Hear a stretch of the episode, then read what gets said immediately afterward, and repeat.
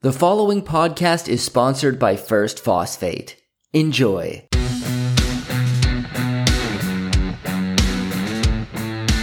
Welcome to the Commodity Culture Podcast, where we interview prominent investors in the commodities space to give you the inside scoop on the emerging commodity super cycle. And now, on to the show. Hello, everybody, and welcome to Commodity Culture, where we break down the commodity space for both new and experienced investors. My name is Jesse Day. Before we dive in, standard disclaimer nothing here is investing advice. Do your own due diligence. And today's guest is the CEO of First Phosphate, a mineral development company dedicated to extracting and purifying phosphate for the lithium iron phosphate battery industry. Mr. John Passalacqua, it's great to have you on. Yeah, thank you, Jesse. Really nice to be on. Yes, great to have you on. Phosphate is a commodity that is not often discussed, and I'm very fascinated to dive into it. But before we go there, I want to start like I do with all new guests with the origin story. So, how did you discover the commodities and the battery metal space, and how did that eventually lead you to becoming the CEO of First Phosphate?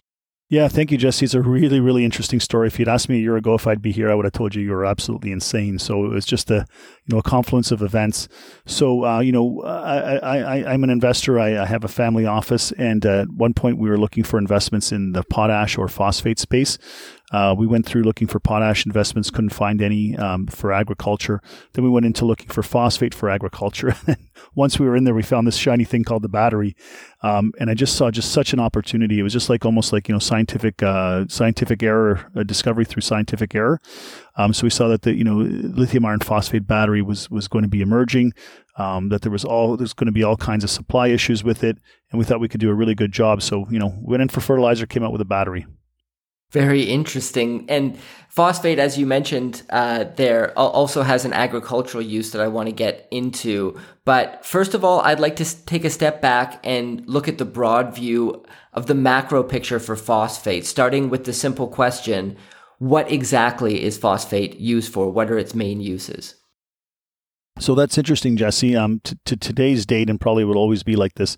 Uh, phosphate is ninety percent used in in agri- in you know in agriculture uh, and also in animal feeds. About eighty percent of 80 85 percent of phosphate is uh, agriculture, and about a five to seven percent is animal feeds. And then there's another ten percent of really high purity uses of phosphate. That's when you start to getting into industrial applications, um, of which you know you have the battery as well. Could you give us an overview for the supply of phosphate? Which countries currently produce phosphate and how is the supply chain set up? Yeah, so it's really interesting. I mean, uh, almost 85% of the world's phosphate um, comes from Morocco. Um, all the other countries in the world do have phosphate, but they're all depleting very quickly and they've all hit peak phosphate. So it's about, you know, 10 to 30 years of phosphate left in all other countries of the world. And then you've got these massive reserves uh, in Morocco that will be there for, you know, decades and, and even, you know, over 100, 100 or more years. Um, so, you, you know, you've got peak phosphate in one area in all other countries of the world. And then you've got sort of, you know, um, infinite, uh, in a sense, uh, reserves in, in, in Morocco. So it's it's sort of sort of starting to develop like a real uh, dependency on, on Morocco here over the next uh, few decades. So I'm very curious about lithium iron phosphate batteries. We often hear about lithium ion batteries. Could you maybe tell us what differentiates lithium iron phosphate from other battery types and what the drivers on demand are there for the EV market? Yeah, it's really interesting, Jesse. So, you know, uh, lithium iron phosphate is just another type of lithium ion battery. You know, the lithium ion batteries that most of us know are the nickel, manganese, cobalt um, that have uh, lithium as a as a basis as well.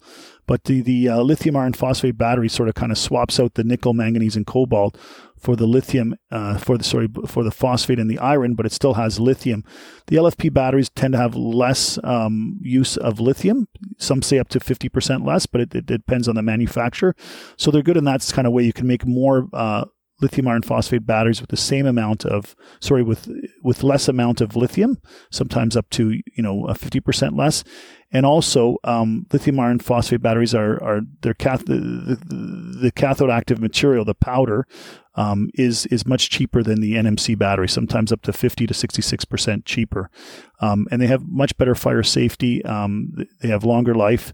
Um, and also um, they're they're non-toxic.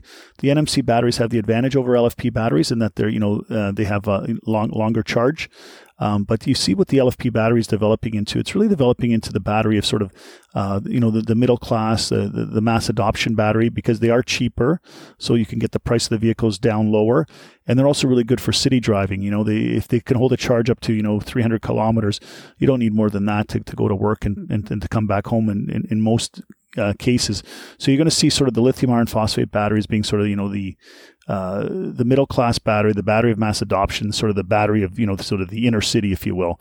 Whereas the NMC batteries will remain the battery of, you know, higher performance and, uh, you know, long, longer, longer use driving. But both of them are very complementary together. LFP and, and NMC are just, you know, like husband and wife, um, and they get along uh, pretty good for the most part. Right. So are we seeing on the commercial side, are we seeing more car manufacturers looking at lithium iron phosphate batteries? Is that something that you're seeing develop in the market at the moment? Yeah, it's it's incredible uh, what's happened. It's actually developed uh, much further and much quicker than, than what we than what we ever thought. Uh, for instance, uh, you know all all the uh, manufacturers in North America uh, you know, Europe and Asia have now moved apart or, you know, much of their production onto LFP. You know, Stellantis in Europe was a holdout. They announced LFP the other day. If you look at, you know, something like Tesla, wow, the, the Tesla um, models have now started to to move to LFP, but also their whole um, sort of um, a trucking division and sort of small commercial vehicles um, have gone completely over to LFP. So it, it's quite quite interesting what is starting to develop for the LFP battery. And you mentioned the agricultural use earlier and how it's a different grade of phosphate that's used in the batteries. Could you maybe walk us through that and differentiate those different types of phosphate? Yeah, so that's a great question, Jesse. So what, you got to kind of step back a little bit. And, uh, you know, phosphate world divides itself up into two types of rock. So there's a sedimentary rock, uh, which is kind of like, you know, brittle, kind of like old seabed, if you will. And then there's igneous rock, which is more of a volcanic type of rock. And you'll find phosphate in both of those types of rocks. The only difference is that 95%, 95% of the world's phosphate is in sedimentary rock, and then only 5% is in igneous rock in that 95% uh, sedimentary rock, you know, you find a lot of impurities like uranium, cadmium, thorium, and a whole host of other heavy metals. So those kind of deposits are good for, you know, a quick purification, a first level purification where you, you take out uh, the heavy metals um, and that creates, you know, food, uh, sorry, um, fertilizer grade uh, phosphoric acid. It's called MGA, merchant grade phosphoric acid. And with merchant grade phosphoric acid, that's good enough for spreading on the fields because it is, doesn't have to have all of its impurities gone. And it can also go into animal feeds. But what is the, you know, the, the 10% of uses out there, purified phosphoric acid? Um, you know, that's what's really important because that's where you require a second and a third uh, purification level. So for that, you can certainly get purified phosphoric acid from sedimentary deposit, but only a small quantity of the sedimentary deposit can can be converted to purified phosphoric acid because the impurities are so high. When you use the igneous rock, which is only 5% of the world's um, phosphate, it's, it's much cleaner. Um, you know, the one that we have in, in Quebec has got uh, low amounts of sulfur, low amounts of, of, trace elements. And so, you know, almost 90% of that can be uh, purified up to purified phosphoric acid. And that's a really important stat because with a mine size that you, you know is an eighth, a tenth of the size of a sedimentary mine, you can make the same amount of purified phosphoric acid, and you're not making much merchant grade acid for fertilizer. So it means that you can be focused on creating what I call you know technological material, and that's why you know uh, we're, we're sitting in on on on uh, igneous anorthosite rock, which is one percent of the world's purest form of of, of phosphate um, in Quebec, and uh, that allows us to make a, a, large amount of purified phosphoric acid for the battery industry. So those are really the, the two, two types of rocks. You know, uh, 95% sedimentary, mostly mostly for fertilizer, and then 5% uh, igneous rock, which is you know the best for making really high purity uh, applications such as the battery and other industrial uses. For instance, I don't know if you knew this, but you know, um, purified phosphoric acid goes into Coca Cola. So if you pick up a can of Coca Cola, you'll find purified phosphoric acid. Sometimes you'll find it in paints. Um, sometimes you'll find it in fire extinguishers, uh, pharmaceuticals, cosmetics. So that's really the you know the really high purity um, use is is is purified phosphoric acid, and that's sort of the holy grail of it, right? And that's where we're going to have the really big pinch point. Um, that's where you know the the the, the LFP battery is really going to occupy um, you know, a large section of the demand. So people sometimes mistakenly think that it's going to compete with fertilizer, mm, maybe a little bit in a sense, but it's really going to compete for purified phosphoric acid, and that's where we're going to find the pinch point, um, and that's where we're going to find, you know, a, a supply is going to be short and price might might shoot up rather dramatically, sort of like uh, you know it has with lithium in in the purified phosphoric acid space. Yeah, that was that's what I was going to ask next. Actually, was about the price and perhaps the broader investment thesis for phosphate and the particular grade of phosphate you're speaking about. You mentioned a lot of very interesting drivers there for demand. How do you see the supply demand fundamentals set up moving forward? And for somebody looking at the commodity space, why do you think phosphate presents such an attractive investment opportunity? Yeah, so I think you know phosphate. It's it's it's it's tricky in that there's you know different grades of it, right? And, and it's very confusing.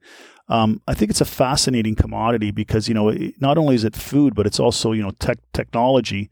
Um, you know when you're looking at uh, at phosphate, you have to first understand the first the first level of purification is when you take it out of the mine, um, and it's either screened in, in the case of sedimentary deposit, or it's um, it's beneficiated, crushed, and and separated in the case of um, igneous deposit like we have.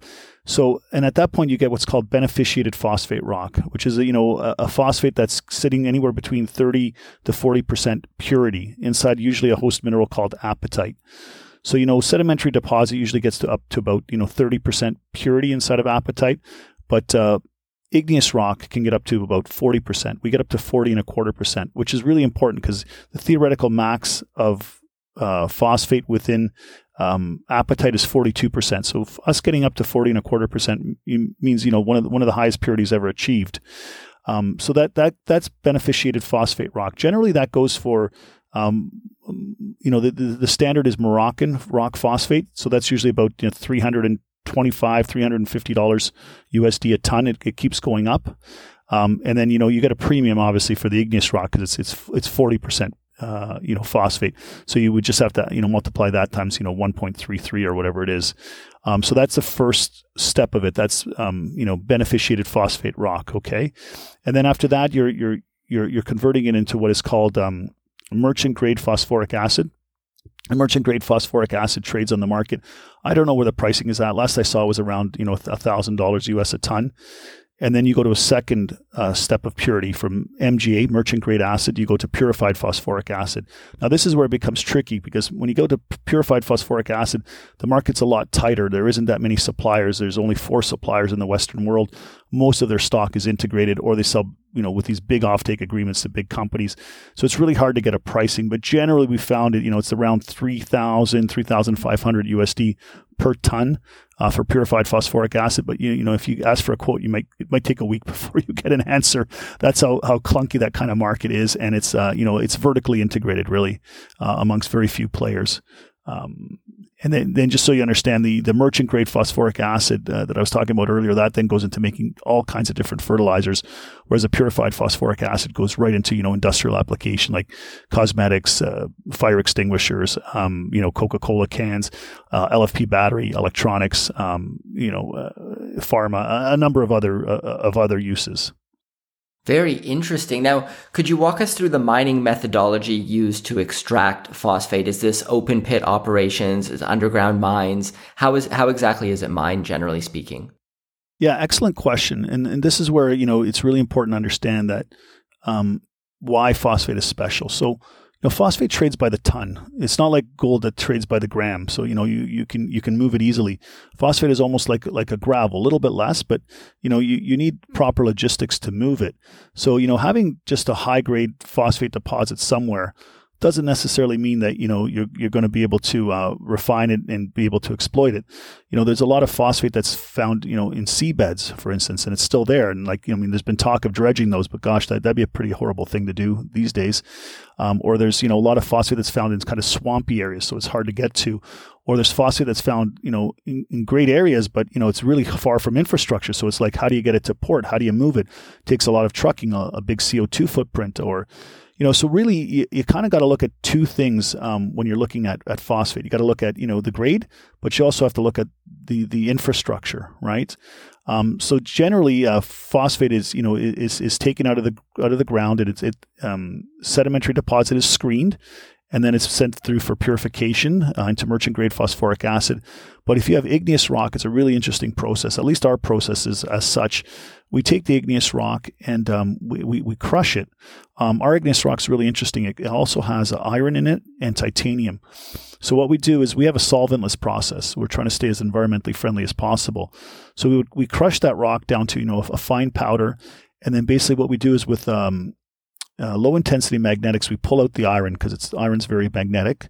So the iron comes out, and then after after that, we uh, we we pull out the um, the the titanium um, through a, a, gravity separation method and also with the higher um, magnetics, and then you're left with you know uh, an apatite. Apatite is a host mineral for the phosphate. So we float that, we emulsify that, we float that up, and then um, you know we, we get to a an apatite that needs to be dried, and then it's you know like I said, it's at pretty high purity. That's at about forty and a quarter percent. It's the highest that you can get. Um, so that that's the process for, for igneous rock. The process for sedimentary rock is more of a screening process. It's all different around the world because these these deposits are, are very different amongst themselves, especially in the sedimentary world. You have to think of it almost like you know seabed that has accumulated over the years. Um, it can have all kinds of different um, uh, characteristics depending on you know the age or the the region of the world and how it actually accumulated.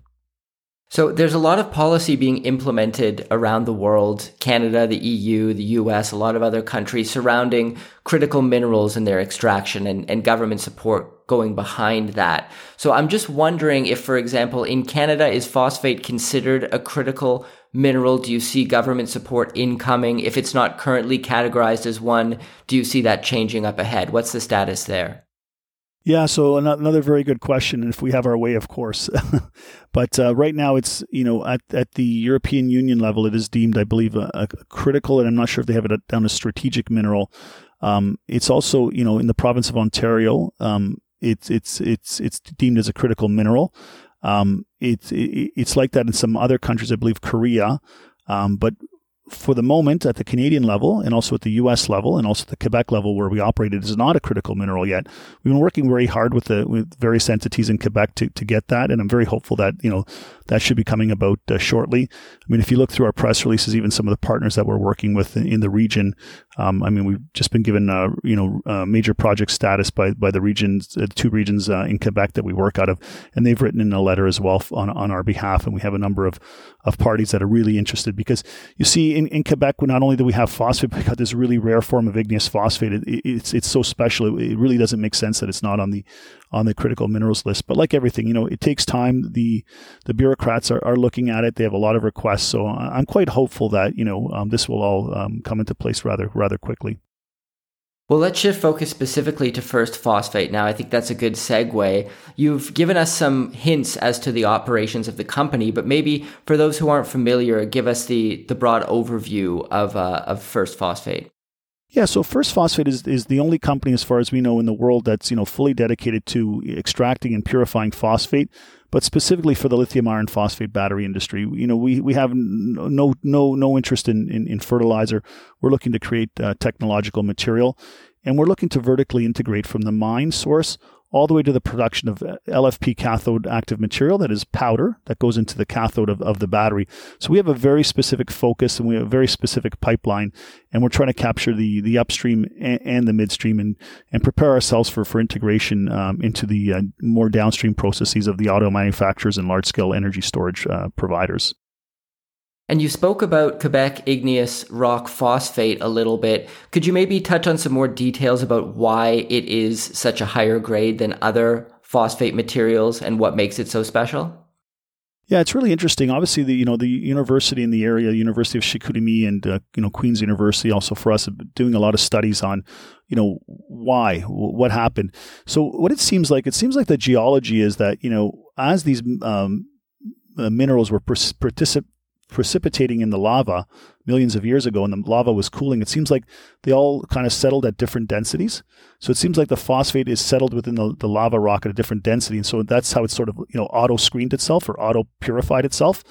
Um, so we, you know, we, we've done a lot of uh, mineralogy so far and, you know, we have almost zero trace elements, zero cadmium, uranium, thorium, like very low parts per million, which is, which is astounding when you compare it to, um, you know, some of the other, um, sedimentary phosphates. So this is really important because what, what it means is when you purify, um, you know, to merchant grade phosphoric acid and then to purified phosphoric acid, you know, generally for every one ton of merchant grade phosphoric acid that you create, you create five tons tons of you know gypsum, calcium sulfate, um, and that's where all the impurities lay inside of it. So when you're doing that with sedimentary deposit, that gypsum is you know is full of radioactivity like till the end of time kind of thing and it's just piled up in big piles and it creates a lot of problems um, especially in the, some of the areas of the southern united states. Um, but with igneous rock what's what's amazing is that there's no impurities in that gypsum so you can almost um, use it to, to make a plaster.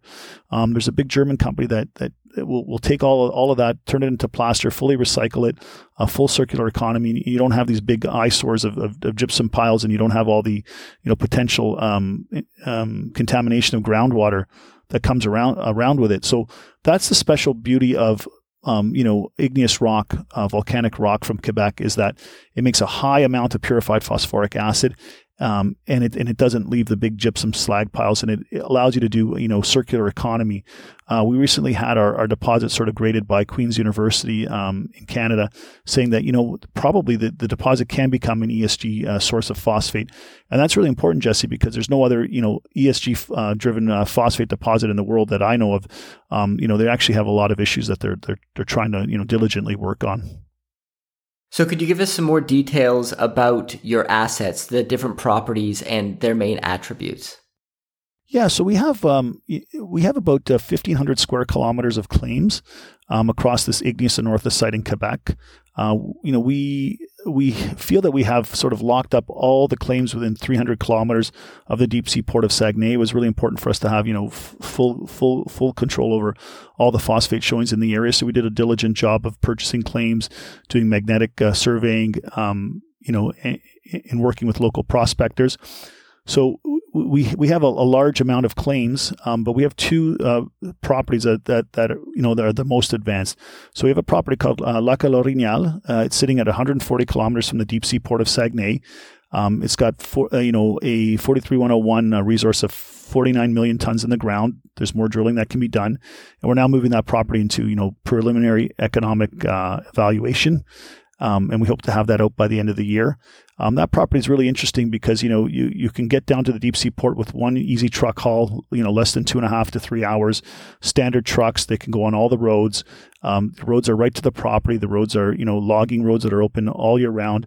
And then when we get to the deep sea port, the deep sea port gets us out to you know um, our partners um, in in Europe um, without any locks, right, and uh, 365 days a year. Now we have uh, we did surface sampling on all the other properties that we had uh, tied up, and wouldn't you believe that at 75 kilometers from the port, so almost half of the the other property, uh, we found you know phosphate indications that you know almost uh, double of what we found in the first property, um, and uh, you know it's that's Bégin La Marche. We've done about 4,200 uh, meters of, of, drilling on there. We're finding exceptional results. Um, you know, and it's in an area where you, it's very accessible to the port and with the grades, and it, it, it's very near infrastructure, near near, popu- near population that is really willing to work and really wants to have uh, the mine in the area. So you know, it's it's looking very very positive on on on, on all those levels as well. So two two main two main uh, properties for us at the moment. And could you fill us in on any recent or upcoming news flow about the company that you think investors should be paying attention to? Yeah, so obviously we're a public company, Jesse. So I, you know, I can only say what's already out there in, in the press. So you know, we have indicated that you know we're working on our beneficiation pilot plant. What that means is, as I was talking to you before, when you when you take the the ore out of the ground, um, and you you you you you concentrate it, right? We were able to get to the forty and a quarter percent purity. So right now we're in the process of building a pilot plant around that because uh, that mineralogy was just done recently. So now the next step is a pilot plant. We're building a pilot plant. We're building a you know a large um, um, bulk sample of that phosphate concentrate, and we'll be sending it to to our partners in Belgium, uh, Prayon Technologies, to process that into purified phosphoric acid. And then from there, we'll probably be sending it out to a, a few of our other partners in the um, you know in the LFP battery space who will use that purified phosphoric acid uh, for making LFP cathode active material. So what we're looking to do there, Jesse, is sort of complete the whole supply chain. So you know, sort of in in in small and in theory, so that we can get from ore all the way to LFP cathode active material. And then after that's proven out on small scale, obviously, you know, gives us the ability to move into into bigger scale. Um, so that's number one. Number two, we're going to continue drilling at that new property, Bégin La Marche, um, uh, because you know we have exceptional results there. And number three, we're going to continue to move um, Lac L'Orignal into um, uh, PEA uh, th- this year. Well, John, thank you so much for joining us today. Phosphate, once again, a commodity that is not often discussed, but seems like a really vital one. So we really appreciate you coming on and sharing your knowledge about both the commodity and first phosphate with the viewers. Yeah, thanks, Jesse. It's it's been great. I look forward to to coming back sometime and letting you know uh, how everything develops. Commodity Culture is a podcast that covers investing in commodities and natural resources. If you'd like to hear more, be sure to subscribe so you are always alerted of the latest episodes.